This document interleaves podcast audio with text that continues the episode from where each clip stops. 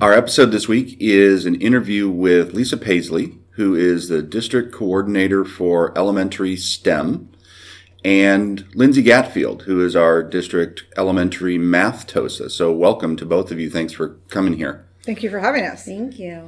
We are here to talk specifically about standards based gradings in elementary. So, a year and a half ago, the district went to a fully standards based report card for grades K through six. And so we want to talk a little bit today about what standards based grading is, how it's different from traditional grading, and what is the journey that Saddleback has taken to get to this point today. So, Lisa, can you tell us kind of the summary of what is standards based grading and how is it different from traditional points based grading?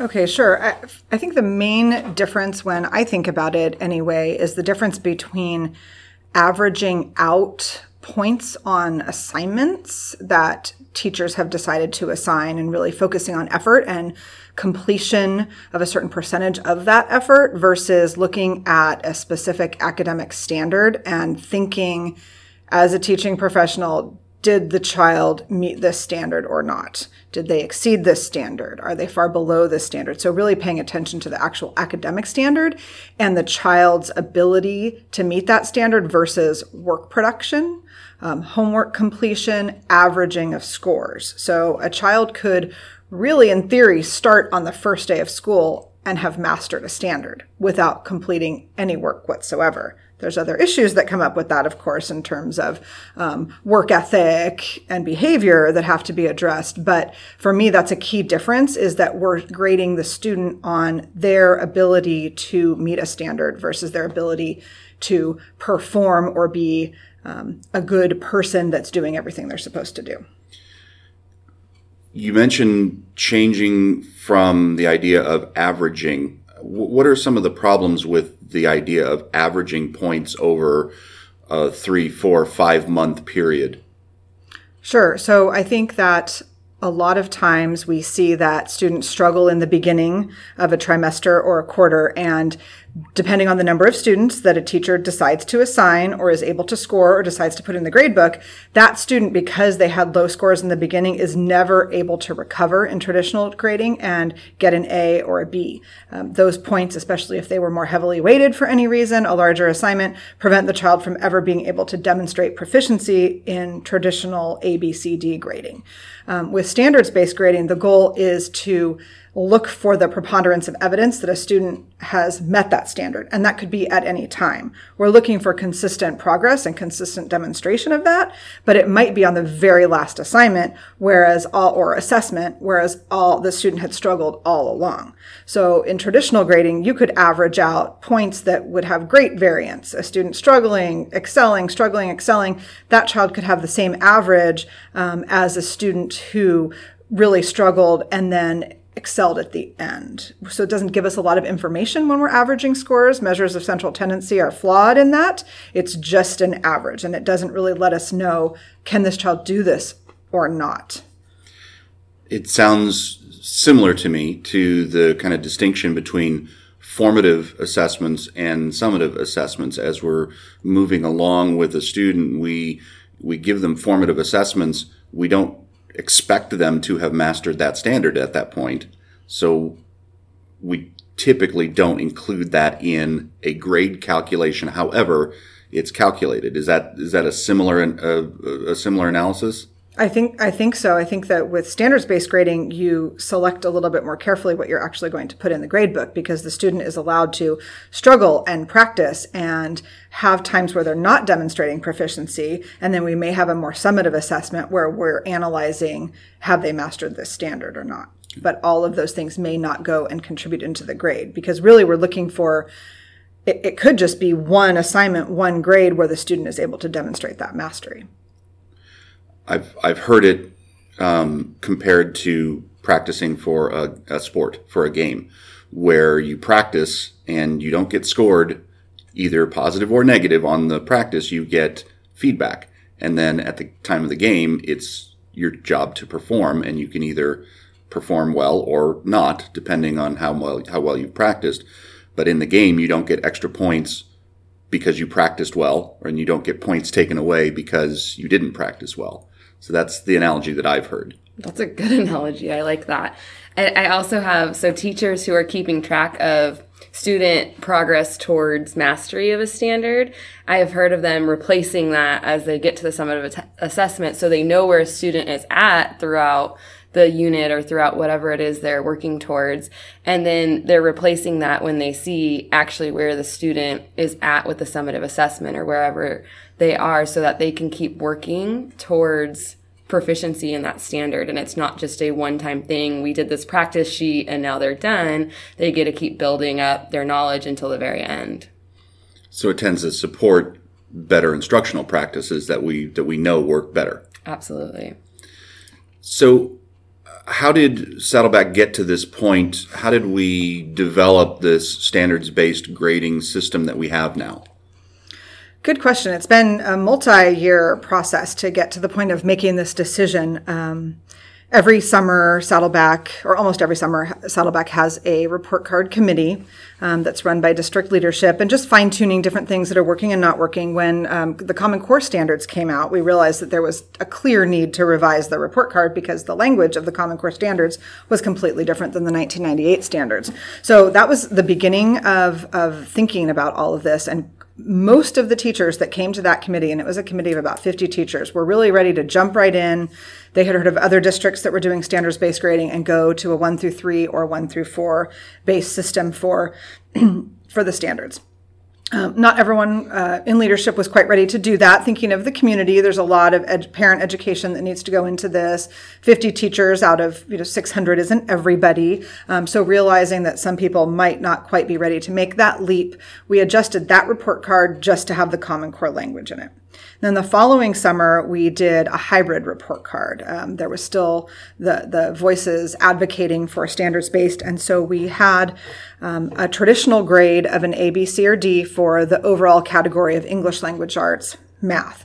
And then underneath that, um, for each of the claims, for reading, writing, listening, speaking, if you will, the teachers were able to give a mark of one through three. At that point, we didn't have a four. We just decided um, that a three meeting the standard was enough because it was already underneath the traditional grade. And so that was kind of our hybrid. Um, I believe, if I'm speaking accurately, that K2 has always just had. Yeah, we had one. a one through four, and then we went to one to three before the standards based report card. Yeah, there was a lot of debate as to whether or not to include the four, which is exceed standards, because isn't enough that they've just met standards. So we tried that first. Um, there was a lot of pushback from from parents and other teachers that felt like there was a real need to be able to give that four if you had exceeded the standards, and for those kids that were clearly above, you know, they had entered school mastering all of those math standards. What do we do to? There's still that mindset, a little bit of rewarding um, that's just, I think, human nature. Um, and so then we had that report card for two years. And then um, about a year, to summer of 2018, we met and uh, just decided to go for it, that it was time. We had explored the Common Core standards. It was really challenging for us to grade uh, with our new English language arts series because teachers were getting one through four scores in that program, and that was more standards based. And the language of our report card, even though it was a hybrid, wasn't really working out. So we decided to go one through four, add the four back in, and do that for K6 in all subjects. How's that been received? Well, I think initially um, it was, it still felt like, despite all of the different years of exploring this and the people that were researching this and thinking that we were going slowly and branching. And I think it was a little bit of a shock to some people. Um, I think admittedly probably you know having training one day before school started was was not the most prudent way to go about it. Um, but it really evolved over the course of that summer. Can we do this? Can we pull this off? Um, the committee felt like you know this we could get this done. Um, you were able to work with Aeries and get it all in there, and so it was just kind of time to jump in. And then uh, we did little after school trainings for people that were interested, um, support with setting up grade books, understanding the theory of standards based grading as the year went on. And then this year we've been able to do a little bit of a better job of, of really um, educating teachers on the theory. Um, parents, actually, despite the onset, seemed really comfortable with it. I haven't heard a lot of um, parent concerns. That parent handout that we gave that described what a one, two, three, and four looked like, I've heard from teachers that parents still have that and are referencing it and using it in their conversations with teachers, which is great. They're being educated and bringing that back up. Mm-hmm. And the biggest concern that I've heard initially from parents and even still a little bit from teachers is what's the difference between a three and a four? What's the difference between meeting the standard through and through and exceeding the standard? What's that going above and beyond? You know, which we've equated a little bit to the difference between being able to ride a regular bicycle really well and being able to ride a unicycle really well. Um, but the parent concern was, um, that I heard by and large was why is my child going to continue to work harder if someone is able to get a three just like they are without putting in as much effort. So, what incentive would they have to get the four? So, really, the concern of I want my child to have all fours, or this child is used to getting all A's, and fours are not A's. Threes are also A's, right? It's apples and oranges. But what incentive does does the child have to work hard enough to get a four? But the difference is, and why it's apples and oranges, is it's not about working hard enough. It's not about that in, extrinsic reward or external motivation. Um, so that that's been, I think, the hardest thing to communicate to parents. That that's the difference is internal versus external motivation, and that's not really what we're doing one way or the other. We're looking at did your child meet the standard and what do we need to do to help your child meet the standard? And then if they go beyond it that's great. What i hear in the in the, the, those kind of parent questions is the implicit assumption that students are motivated by grades. And while that's true of probably a small minority of, of students we know and research shows that grades are typically not very motivating for students, that there are other factors that motivate students much more so than I need to get the A. And even when they are motivated by that, a lot of times that's a, a, a show of compliance and not of true engagement, uh, academic strength. Mm-hmm. Um, the other, uh, you mentioned that we, you and I went to a lot of schools and did a lot of uh, uh, staff meetings, and mm-hmm. it seemed to uh, seem to be able to help teachers um, get both the technical aspects of it of how do I enter these things, but also the ideas behind it. Why am why are we doing it this way?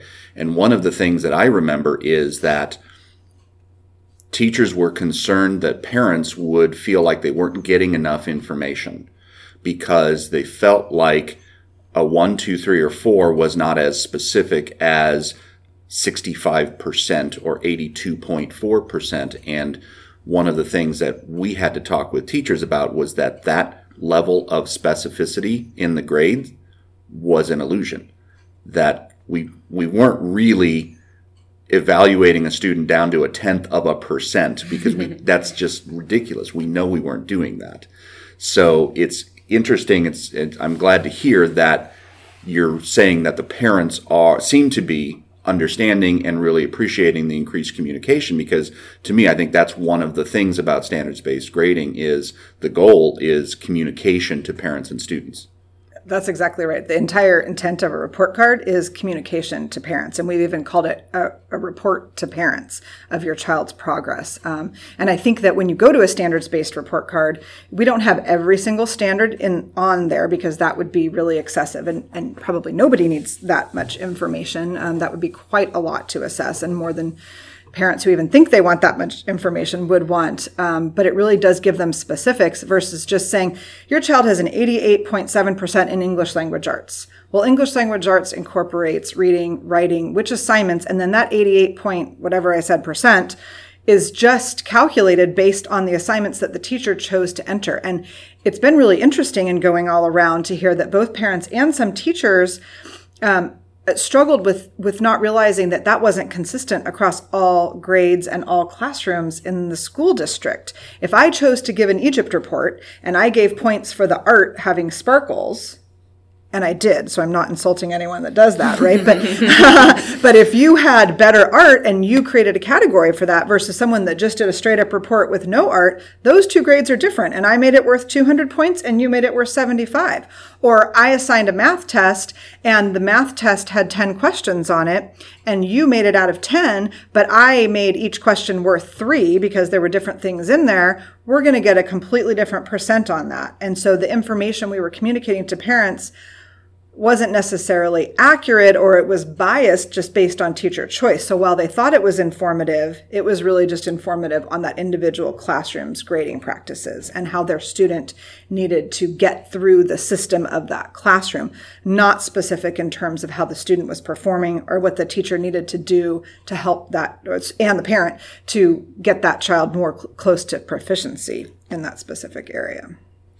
So when you're talking about informing students and informing parents and giving accurate feedback. Lindsay, can you talk about the work that you've been doing with math tests? Uh, because I understand that's a big part of, of that as well. Yeah. So Nicole Walker and I, who is she's the instructional coach at Melinda Heights, we've taken all of our math tests K6 and really looked at how to make them align more closely with the standards and the language of the standards. And then we have for every item on every test put the standard that it aligns with. And then at the top of each test added a box that has the cluster that relates to what's on the report card and what teachers put into Aeries so that they're breaking it down by that skill, that cluster of standards. So they aren't just putting a total score for a math test because on our math test, oftentimes we have multiple standards, multiple areas that we're assessing because we teach standards together in math. They're not all isolated. And so this way we're able to look at okay, a student is able to add and subtract within 20, but they still need to work on identifying their shapes and measurements with that or whatever it may be. But it's giving us more precise information to use. So it's giving the teacher and the parent and ultimately the student more information about what their strengths are and what areas of growth they might have. Absolutely. And and I can use that information as a teacher to know what I need to follow up with that student on, where their highest area of need is, versus just getting a two on a whole math test. I don't really know what that means. I don't know where they're they struggled or where they really were successful. I think math, and this was all done too because math was really the biggest sticking point um, for teachers because when you shift to something like this, you have the choice as a teacher to develop your own assessments to assess an individual standard. But the way that our math tests are designed, there's so many standards in there. And so teachers were really struggling to uh, just with the time to figure out each question and what those standards were. Not that they couldn't figure that out, but just the time to do that for each and every test. And how do you write that down and how do you record that so that you don't end up with just a percentage because it's really easy on a math test. There's a certain number of things, they're right or wrong, to not just resort to converting a percent to a grade. Because so. because it's about even in math, it's about the skills and the mm-hmm. process of getting to the right answer, not just did you get to the right answer. That's right. You right. could get a certain number of problems wrong that might have equated to a B in traditional grading, but it demonstrates mastery, um, or it could have equated to a C. It's mastery, it's a three. Um, the, the four is is requires a little bit of going above and beyond that in math in particular. I was just going to say that's definitely the request I get most often now is, well, can we just have a, a sample bank for each test, an additional question or two that we give to students that are four, and it's consistent district wide. And so I've been talking to teachers and school sites about them starting to really have that conversation and what does a four look like here? How can we take you know what the standards were on this test and really move it above and beyond. And then we also know that there's other ways to assess that a student's a four. They might get a three in that standard on the test because hopefully our you know we're making our our tests very standards aligned so they've shown proficiency in that standard but in class are they modeling are they using the discourse that is above and beyond the standard making connections that are above and beyond the standard that's where a student could have a three on these assessments, but still get a four on their report card because they're going above and beyond in their thinking and showing the teacher that in other ways. And then another interesting thing we've started to explore um, is the idea of curriculum compacting, which is kind of um, popular in the world of gifted and talented education. But for any student that's excelling in math, if you're able to give them a pretest and they're able to demonstrate proficiency of that standard to you, of course, you can see how important the pretest is itself. If they're able to truly demonstrate proficiency, they can have alternate assignments that go deeper with that standard, um, not doing something different in social studies, but doing something deeper in math with that standard and that's another way that they could get a four but we really want to emphasize to teachers that it doesn't mean you have to pre-assess give a whole nother unit of study put extra problems on every math test it can just be you listening like lindsay said for that discourse and those unusual connections and and ways to celebrate that student. We're not looking for ways to knock students down and not give them the four. We're looking for ways that we can support that type of thinking and that exceeding of standards. Thank you for coming here to talk with us about standards based grading. And we'll put information and resources to uh, links to a lot of the research on our show notes. And I hope you found this useful. Thank you. Thank you. Thank for you. Thanks us. for having us and for all your support.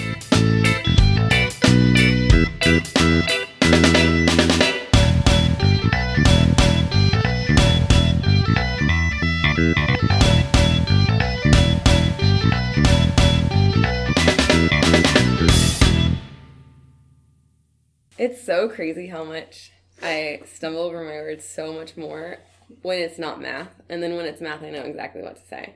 But like this first standards based grading thing, like I knew what I wanted to say. It was kind of, and it was like not coming out. But then like the then math, I feel like it just comes out. It's perfect.